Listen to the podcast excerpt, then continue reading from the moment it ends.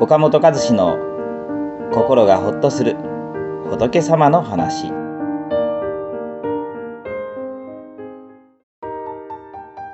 何事にも感謝しようと言われてもしてもらったことをあっという間に忘れる私たち。よく感謝できないという悩みや相談を受けることがあります。子供の頃から学校や両親から感謝しなさいと教えられてきました。いろいろな自己啓発書の中にも何事にも感謝しようと書かれています。ですが感謝しなさいと言われてもどうしたら感謝する気持ちになれるのかということについて教えてくれる人は少ないのではないでしょうか。どうしたら感謝できるかわからないのに感謝しなさいと言ってもどうしようもありませんよね。感謝ができない自分はダメな人間だと思って落ち込んでしまうかもしれません。お釈迦様はこれについて、地音、感音、法音の3つを教えられています。地音は音を知ること。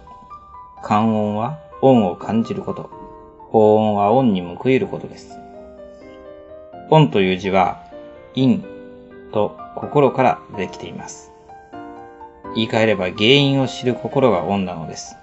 つまり、今の自分が生きているのは様々な人や物のおかげを受けている。それを知るのが恩なのです。感謝ができないのはそもそも自分が受けているおかげを知らないからです。自分がいろいろな人や物にさせられていることを知れば、ありがたいな、嬉しいなという感謝の心が湧いてきます。だからまず知音、自分が支えられていることを知るが最初です。そうすれば必ず感恩、感謝の気持ちが湧いてきます。すると自分を支えてくれた人のために頑張ろうという気持ちになる。これが法音です。このようにお話しすると自分は誰からも支えられていない。してもらったことなんて何もないと思う人もあるでしょう。そこでこれに関して面白い心理学の実験の結果をご紹介します。アメリカのある心理学者は400名の人たちを対象にこんな実験を行いました。人にしてあげた行動と人にしてもらった行動をそれぞれ書き出させたのです。その結果、書き出した行動の比率はなんと35対1でした。つまり人間はしてもらったことよりもしてあげたことをはるかに覚えている生き物だということです。ある女性の方から私は彼のためにこんなに尽くしてきたのに全然感謝してくれないんです。という相談を受けました。その彼に念のため話を聞いてみると、どれだけ彼女の愚痴話を聞くために時間と電話代を使っているか、それを全く感謝してくれないとぼやいていました。人間は35倍もしてあげたことを覚えている生き物ですから、いきなり感謝しろと言われてもできません。